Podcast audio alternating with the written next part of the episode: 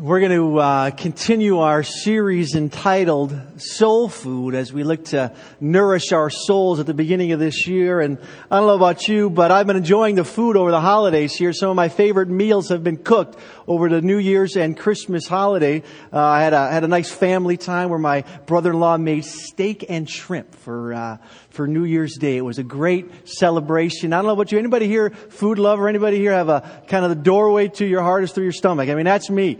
I love a well-made meal. I have some of my favorite meals that we eat during this holiday time, little lutefisk. No, I'm just kidding. I don't like lutefisk, but, but there are some great foods that we eat.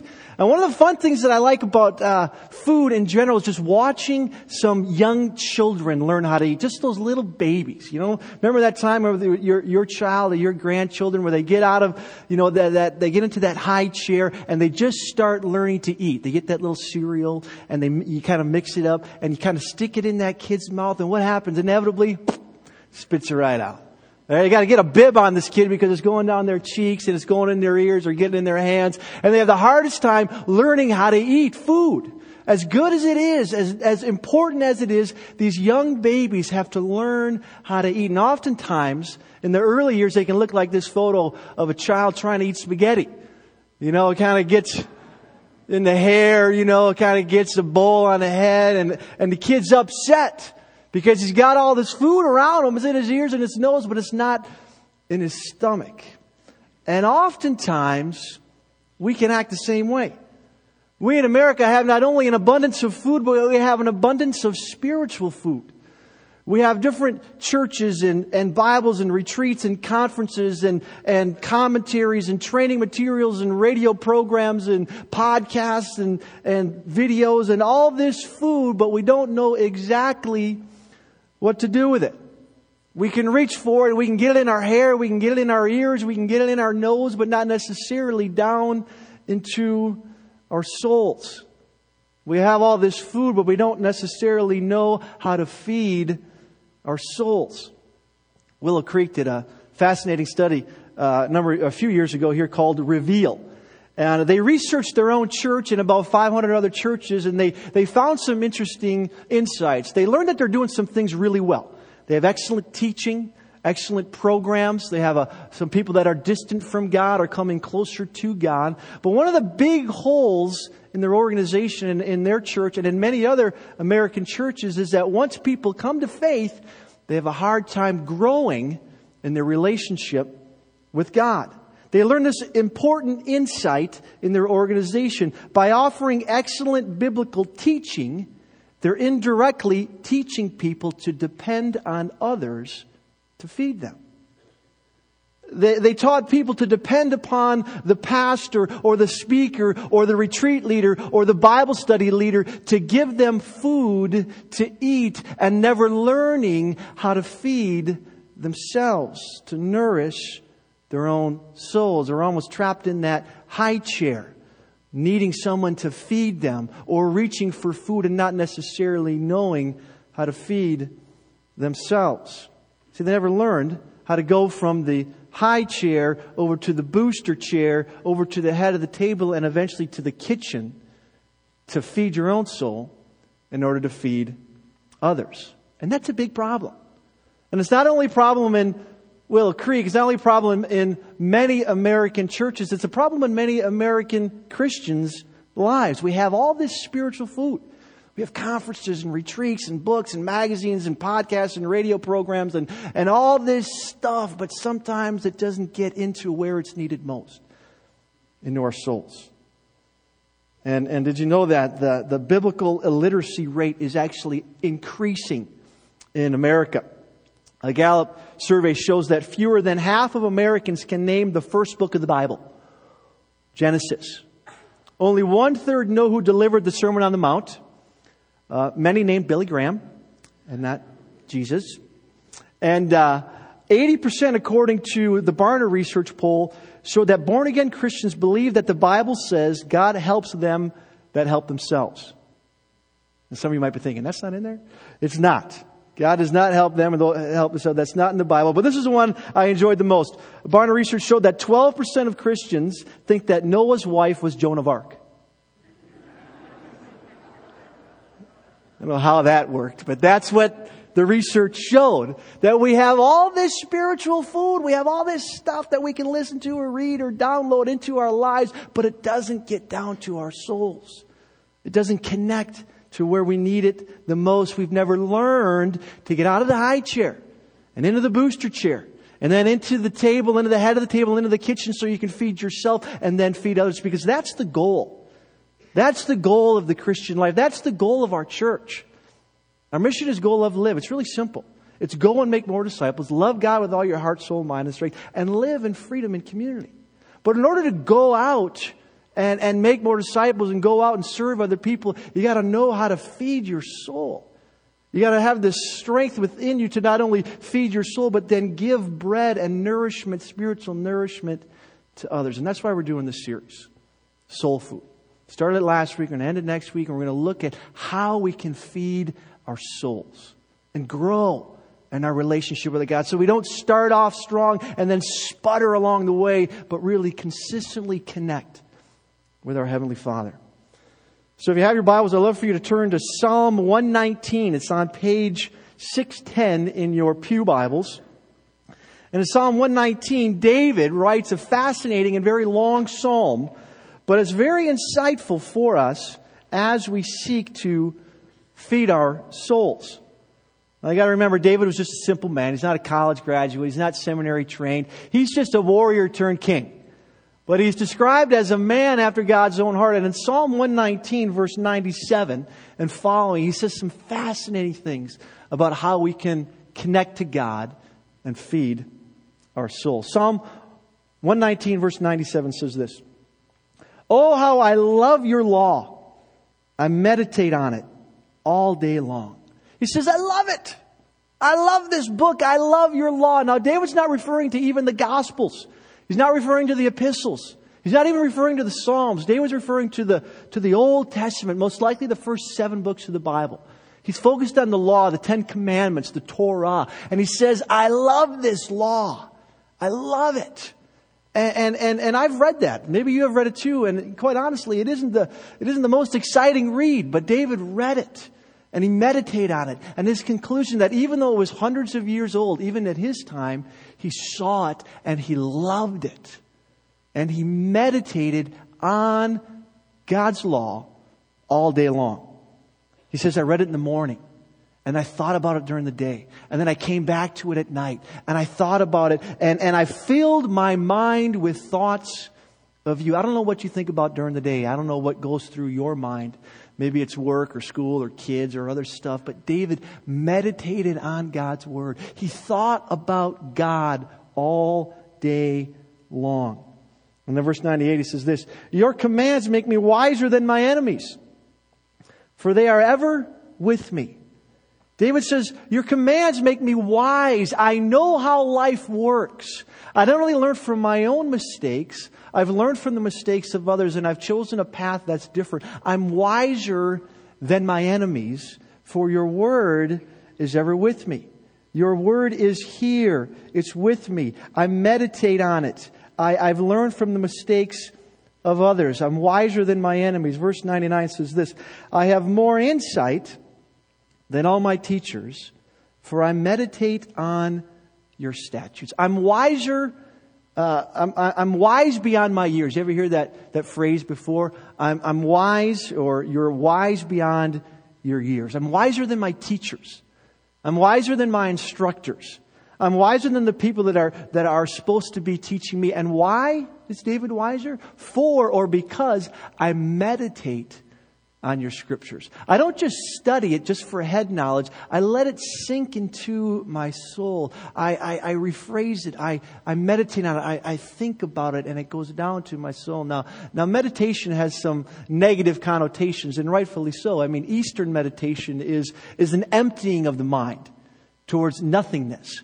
But biblical meditation is just the opposite. It's a filling of the mind with God's laws, God's truths, God's words. And that's what David's saying here. He's saying, I'm meditating, I'm filling my mind with thoughts of you and your word. And because of that, I have more insight than my teachers. I'm wiser than my enemies. Verse 100, David continues, I have more understanding than the elders, for I obey your precepts. Do you hear the progression? First he says, you know, I'm wiser than my enemies.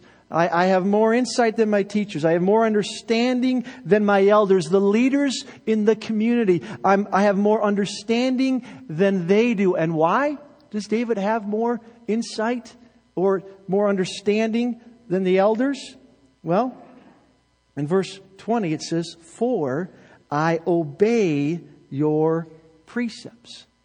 I don't just read about it. I don't just meditate on it. I obey your precepts. I do what your word tells me to do. I obey your word, just like John talked about last week with Ezra. Ezra studied, he practiced, and he taught the word of God.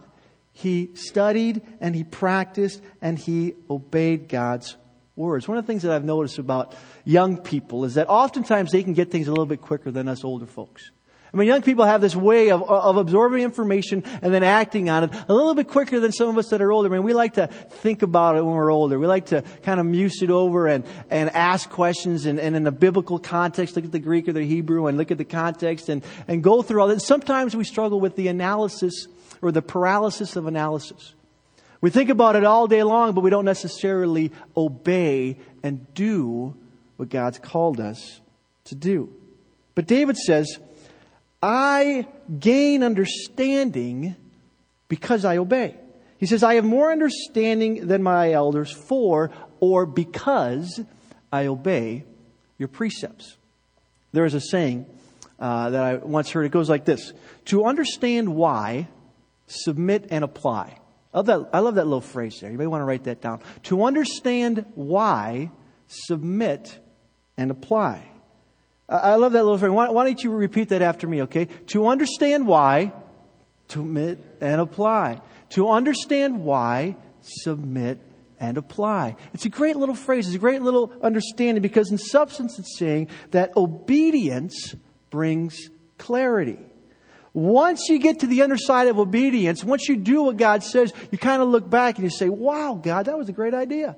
I didn't necessarily understand it at the time, but now that I'm on the other side of obedience and I look back, I say, that was, that was really wise. That was really smart. I'm glad I followed God's ways. Even though I didn't understand it, I still did it. This has happened to me multiple times in my life. Uh, when I first heard that, that, that God instructs us to give a minimum of 10% of our income to Him, I, I was like, what? Why would I want to do something like that? I mean, I got, I got bills to pay. You know, I got debt. I got plans. I, I mean, I hear God has, you know, cattle on a thousand hills. What does he need my money for? You know, why would I want to do that? And I didn't necessarily get it, but I tried it. I started to give. And after giving, I started to experience the joy of giving and the peace of planning ahead and giving generously. And now I understand why. Because once we give, there's this sense of freedom and joy in participation in God's work. Didn't get it at the time, but I tried it and I experienced God's joy of giving. Uh, that, that, that, that, that's not the only situation. One time I was studying God's Word and, and, and I understood my freedom in Christ. That I'm free in Christ, that I can basically do whatever I want to do. But then I read in Galatians 5 where Paul says, Don't use your freedom to indulge the sinful nature, but rather serve one another in love. I said, Serve one another. I thought freedom was kind of do whatever you want. But God says, No. Freedom is best expressed in service to others. Didn't really get that. Didn't really understand that. But then I tried it. Tried to serve, tried to give, tried to participate with others, and I experienced the joy of service. See, to understand why, submit and apply. Obedience brings clarity. Just do it. And once you obey, you look back and you say, wow, God was right. I didn't get it at the time, but I tried it, and now I understand God's ways because I did it. I'm so glad that I followed his instructions because I'm wiser than my elders as a result. Now, now David continues in, in verse 101 and 102. He says this I have kept my feet from every evil path so I might obey your word. There it is again. I might obey your word. I have kept my feet from every evil path so that I might obey your word. But then he says this, verse 102, I love this. He says this I have not departed from your laws, for you yourself have taught me. You yourself have taught me. You, God, have taught me. Oh, David, that, that, that, that sounds a little bit personal.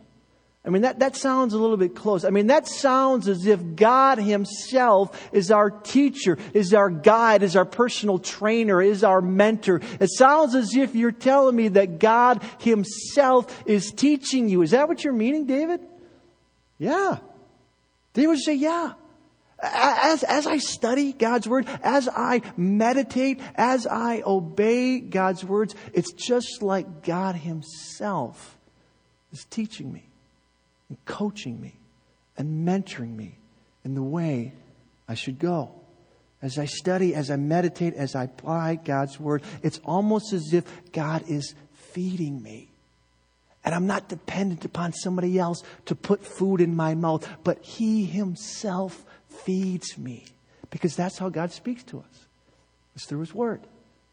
It's through His Word. He teaches us, He instructs us, He guides us through His Word. As we daily read His Word, God speaks to us. Now, some of you have experienced this. Some of you know what I'm talking about. Some of you get up in the morning and you read God's Word, and, and the words just pop out at you.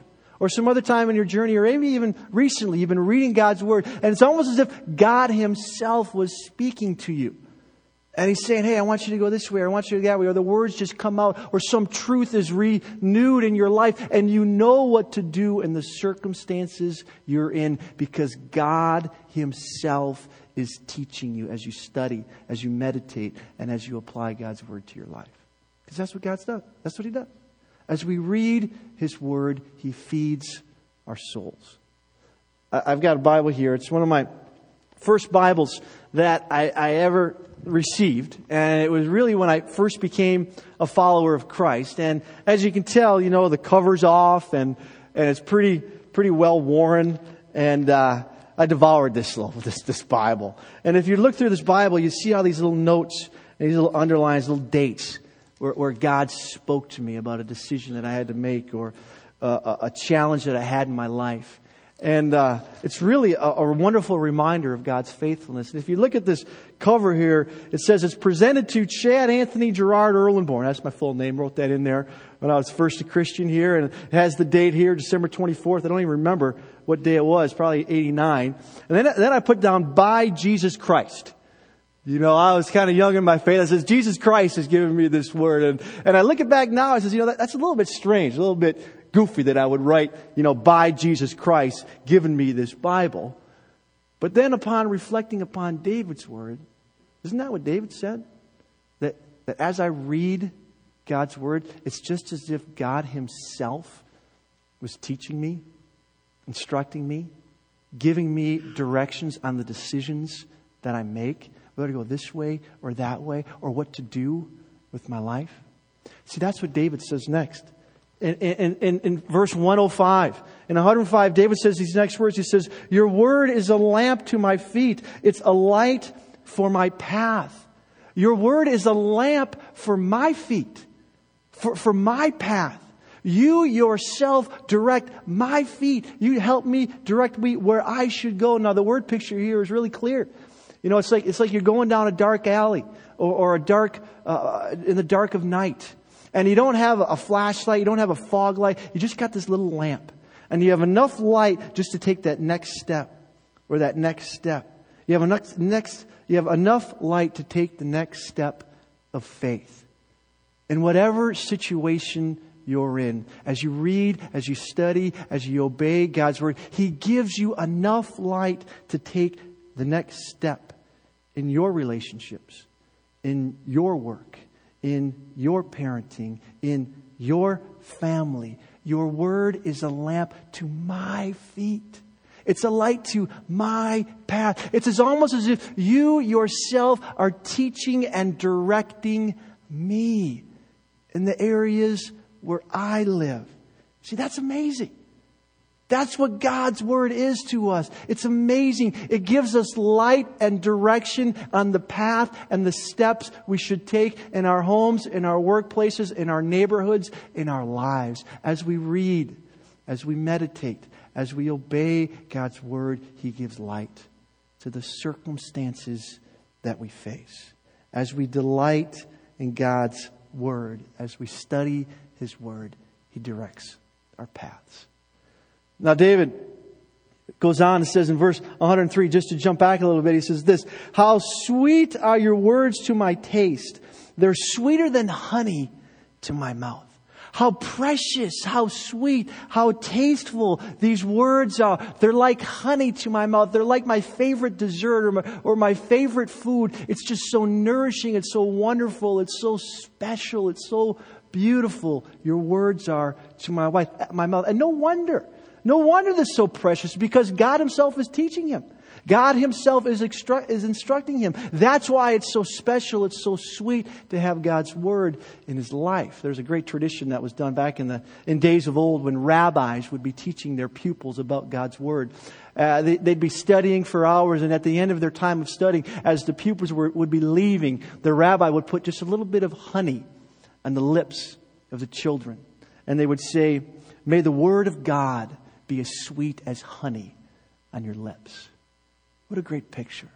May the Word of God be as sweet as honey on your lips. May you delight in God's Word in such a way that you hear His voice and He directs your path, that He Himself instructs you and feeds your soul.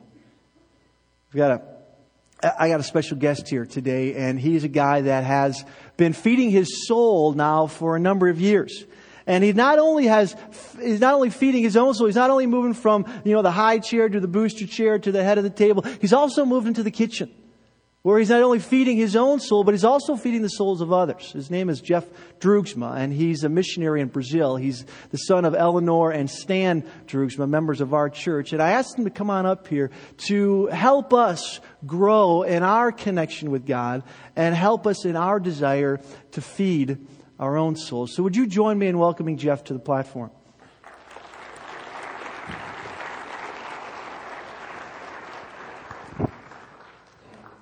So, Jeff, you came all to all the way from Brazil. What's the temperature down in Brazil right about now? Right now, we're in the peak of summer. When we left, it was about 105, with some humidity too.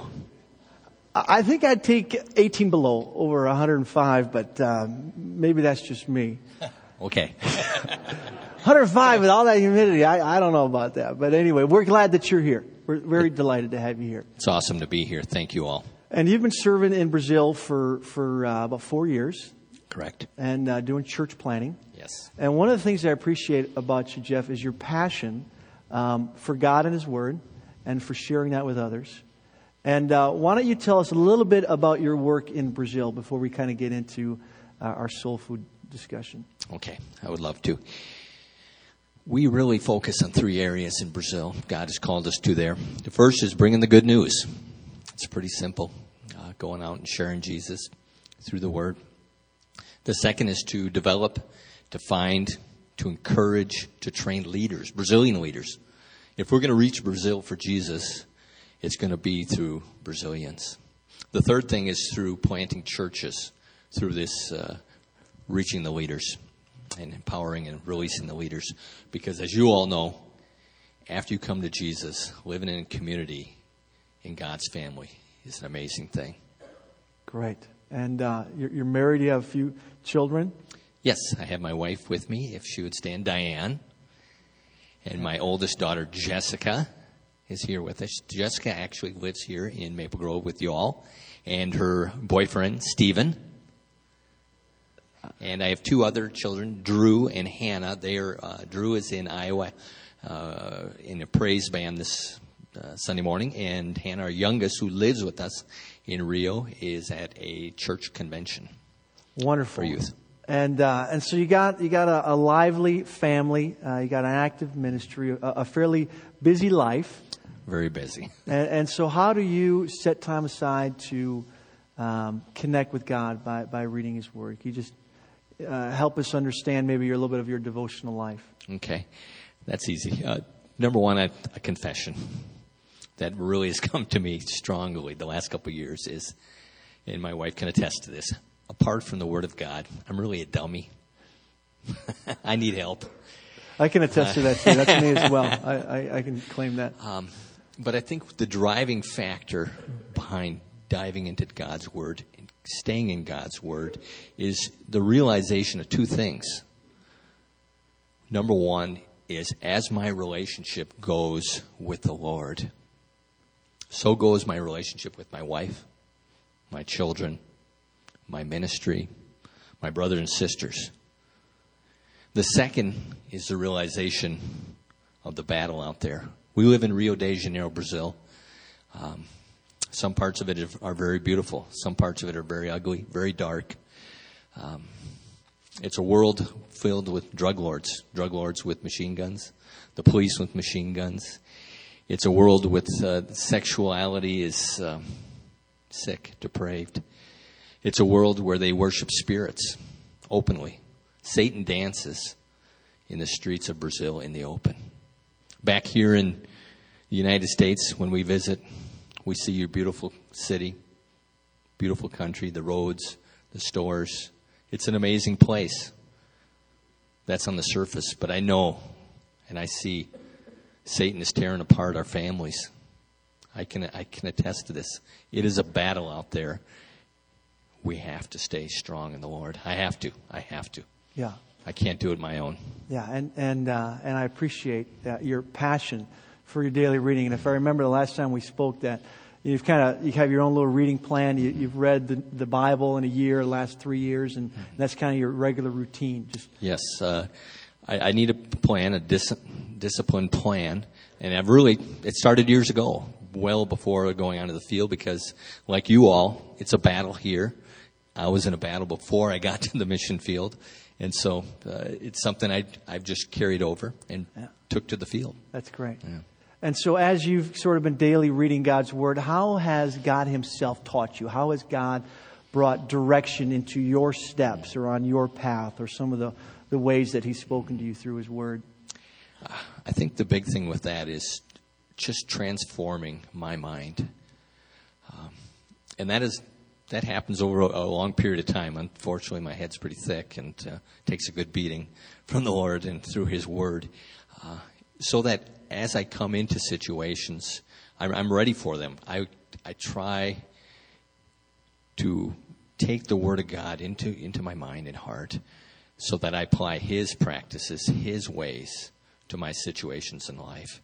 It's easy. My human nature is to uh, use my own common sense, my worldly common sense, and that doesn't work. Yeah.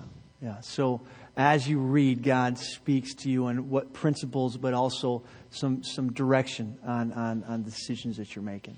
Absolutely. There are occasions where a particular passage that I read for that day will hit home uh, for a situation that I'm in at the time. But usually it's, it's pulling back on the, on the word that He's poured into me over the years and, and being able to also, because of that knowledge, going back into it and and, and digging into this word and, and just the richness, the encouragement. Yeah. And you're not only feeding your own soul, but you're also feeding others. You're also training pastors in their pursuit of God. Is that right? Absolutely. That's one of that's the number one priority we have for our pastors is their walk with the Lord. We can teach them how to do amazing sermons. We can teach them how to organize their leaders. We can teach them, uh, you know, to do amazing things. But if they aren't walking strong with the Lord, nothing's going to happen. They're not going to be effective. So what what have you noticed? You know, when you're in Rio, when you're kind of doing your own work, what have you noticed about your own soul when you're not daily in God's Word? Oh wow, that, that's humbling.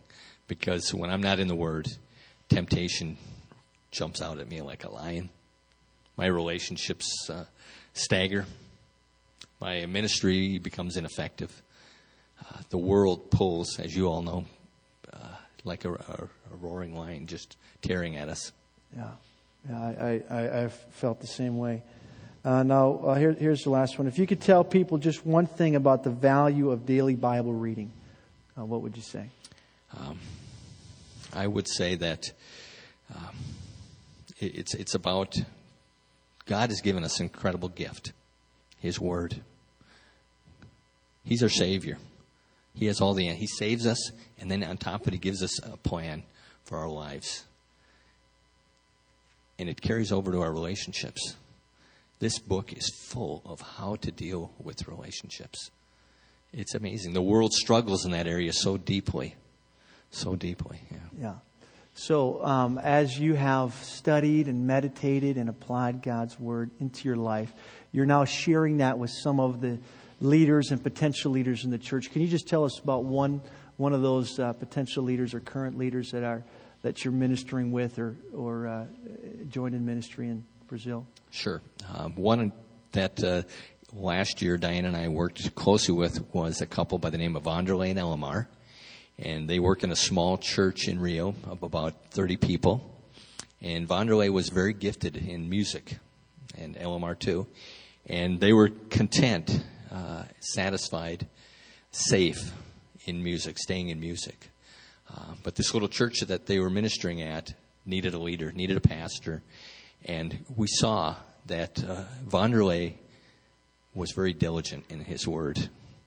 He always was pouring into the Bible and uh, going out. And God led us to challenge him just to give it a talk one night, a little talk to the church. And out of him poured the word, mm-hmm. and people listened. Mm-hmm. And so we challenged him, okay, we want you to preach. And so he did. He said, ah, oh, but he, he was scared. He was scared. We just said, speak what God is telling you to your people. And that's what he did. And the people listened because they knew his character.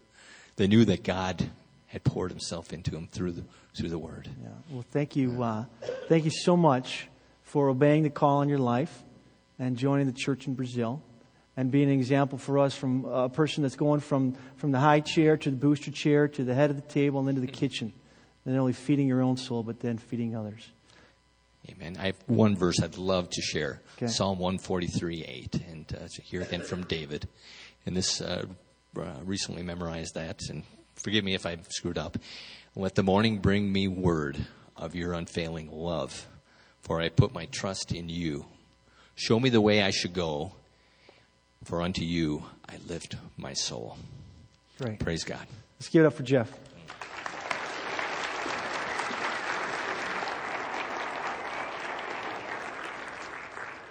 Oh, how I love your law, David said. It's like sweet honey on my lips. It feeds my soul. It nourishes my mind. It directs my step.